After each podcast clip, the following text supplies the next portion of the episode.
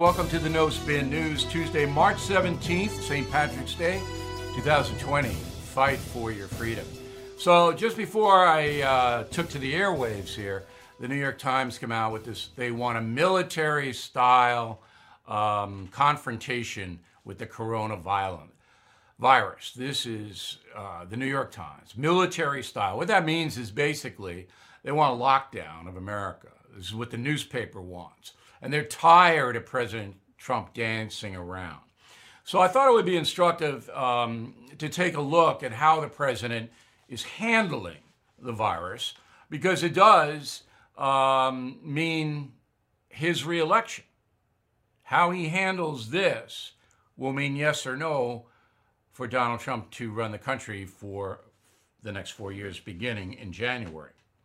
So basically, what happened today was that uh, Mr. Trump had a press conference, brings all his guys out with him. Um, and the headline is that you, the American people, are going to get money from the federal government, direct payments. They don't know how much yet. That'll come out soon. Um, Senator Romney wants a thousand bucks for every American. I don't know. I don't know what they're going to do, but they're going to try to send money to most people, not people like me, but most people, to try to help them through um, this crisis because a lot of people can't work. Jobs are being impacted. So that, that's the headline. All right. And Mnuchin, the Secretary of the Treasury, he took the lead on that. He's all right, Mnuchin. I mean, you can understand what the man is saying. Um, and he said basically that also you can defer payments, tax payments. Remember, April 15th is tax day. You can defer up to a million dollars if you owe the government. Um, but if you want a refund, you get them in, and the government's going to quickly refund. So the Trump administration is trying to basically help financially. And then you know all the stuff going on behind the scenes with the stimulus and the low interest rates. And by the way, if you've got a mortgage rate over 4%, you got to go in and refinance now. And if you're looking to buy a car or a house, this is the time to do it because these mortgage rates are the lowest in history. So you got to grab that, even though times are a little uncertain.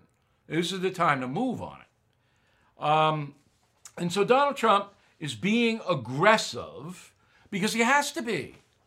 This is it for him. This is the big crisis.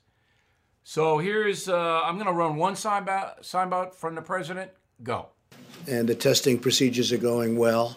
Uh, and within a short period of time, all of the private labs will kick in. This has never been done before. And it's, uh, it's going to be something uh, very, I think it's going to be incredible if it's done properly. And these are great companies. These are among the greatest companies in the world, actually. So the state's going to be dealing uh, uh, through themselves and with uh, local government, local physicians, local everybody. They're also dealing with us, but we have a tremendous uh, testing capacity. Now, that has been the main criticism of President Trump. There's not enough tests for the coronavirus. Um, I don't know whether that's a valid criticism or not. I'm going to tell you about South Korea in a minute, um, because South Korea has handled the virus the most effective way of any country. All right, South Korea is number one, but there's a reason for that. All right, so um, testing is being rolled out, and that's been the main criticism of Donald Trump that uh, there weren't enough testing kits coming out of Washington. Now, Trump is saying, look, the states, you can get your own. I mean, we're going to help you. Federal government's going to help you, but it, you can get them faster if you do it on your own. New York Times totally distorted that. And basically, uh, they put forth that Trump was saying to the states, you're on your own. It's not what he's saying. He's saying it's quicker. If you do it, we'll help you, but we're going to do it too. That has been the primary criticism of Donald Trump. Not enough testing kits available. Now, I'm not in business to prop up Donald Trump or making excuses for him, but I put myself in the position of people I'm analyzing. If I'm president of the United States, I don't know coronavirus. Comes out of nowhere. Why would you have testing kits for something you never heard of? Roll a spot and we'll be right back. Everything is expensive these days, you know that. The government is printing trillions of dollars and consumer prices higher than ever. If the government continues its printing and spending, the dollar could continue its free fall, and lose its coveted role as the world reserve currency. Let's hope that doesn't happen. But there are a few things you can do right now.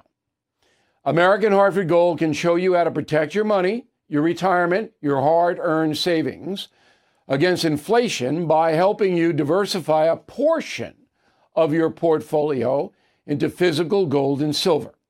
Start with a short phone call, and they can have physical gold and silver delivered right to your door or put inside your 401k or IRA.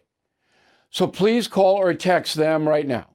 Tell them Bill O'Reilly sent you. Call 877 444 GOLD, 877 444 GOLD, or text GOLD to 65532. Again, that's 877 444 GOLD, or text GOLD to 65532.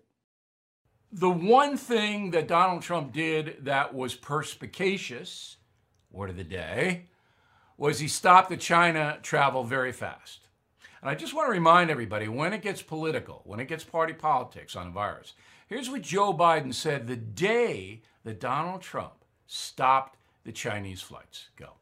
Coronavirus emanated from China. A national emergency, uh, you know, worldwide alerts. The American people need to have a president who they can trust what he says about it, that he is going to act rationally about it. In moments like this, this is where the credibility of the president is most needed as he explains what we should and should not do. This is no time for Donald Trump's record of hysteria, xenophobia, hysterical xenophobia. It's going to hurt Biden. Going to hurt him. All right? And that's there. It's on the record. Just like the Ukraine thing, the SOB got fired. You're going to see that soundbite in political ads until November. Now, um, President Trump also suspended flights from Europe. Okay, no Europeans can come here. Americans can come from Europe, but no Europeans. Here's what CNN media reporter Brian Stelter said about that. Go. All right, that's why the embarrassment about him getting it wrong about Europe tonight is on him and not on his aides. He misspoke about Europe. He misspoke about the, the, the intensity of this ban, and that's on him. The errors he has made for several weeks now are on him. This country is behind for several weeks. It's on him. It, I'm sorry to say that, but it's true. He's not sorry to say it. He's a Trump hater, and he's a despicable human being, Brian Stelter. I've known him for a long time. That if I had to pick one person in national media that is unqualified and dishonest, it would be him. He'd top of the chart. Now, Stelter apparently he misspoke about Europe. Well, he wasn't clear that American citizens could come back from Europe, but that was, I think it was 20 minutes later clarified. So what, what is the beef here? I don't know what the beef is. It was smart for the federal government to stop flights from Europe, as we now know, because Italy and Spain are locked down. So what I'm trying to get at here is there is very little fairness in the national press about Donald Trump. Now, you, the American people, you can watch, and you're here listening to me for a reason. All right, I'm going to tell you yes or no on what Mr. Trump does. Another quick break, and I'll be right back. I'm Mike Slater from the podcast Politics by Faith. This is a crazy time in our country. It's stressful, a lot of anxiety, and it's going to get worse. And I realized that one of the things that helps me take away the stress is realizing that there's nothing new under the sun. So on this podcast, we take the news of the day and we run it through the Bible and other periods in history to realize that we've been through this before and we can rise above again. Politics by faith, anywhere you listen to the podcast. Politics by faith. Okay, let's get to some mail. Tom Jersak, Fort Wayne, Indiana. Listen to the update today on the radio. The swine flu epidemic in 2009 was vast. Why didn't the country shut down like it is now? It's a good question. Because the contagion now is much faster than swine flu. It's boom, boom, boom, boom. That panics people. It's so fast, like this. It's so contagious. Now, it's not lethal. About 2% of people who get it die, unless you're older. But it's the speed of it that has terrorized the country. Robert, for the first time in my life, I've experienced what it's like to live in a totalitarian country. Government is telling me where I can go and what I can do. I know right now it's best, but I know what it may be like in other countries that don't have the freedom and benefits that we do. Good perspective, Robert. You know, you are being told what you can and can't do, no doubt about it. I hope they don't shut everybody down and quarantine everybody. I hope that does not happen. The first sign is the airline stop. You see the airline stop, that quarantine may be coming. On the message board, Georgia, I heard today that Biden was reading answers from a teleprompter during the debate. That is false. Please be skeptical on what you hear. That is not true. Sharon, Bill, thank you very much for a very informative broadcast. It actually helped me relax a little, put everything into perspective. It's my job. And if you're a concierge member, you write to me directly about any concerns you may have. Okay, um, we are uh, moving the Fort Wayne Who Wants to Be President show to September because of all the chaos. We don't want to make anybody um, scared or inconvenient. So Fort Wayne moves to September. WOWO, WOWO, our big radio affiliate there, is uh, helping us with that show, and we'll tell you all about it. Uh, but we're going to move it out to September. So it'll be much calmer then. All right, so if you have tickets, hold on them, and I will give you a lot of advance notice. Um, and uh, we'll see you in Fort Wayne. It's going to be a lot of fun.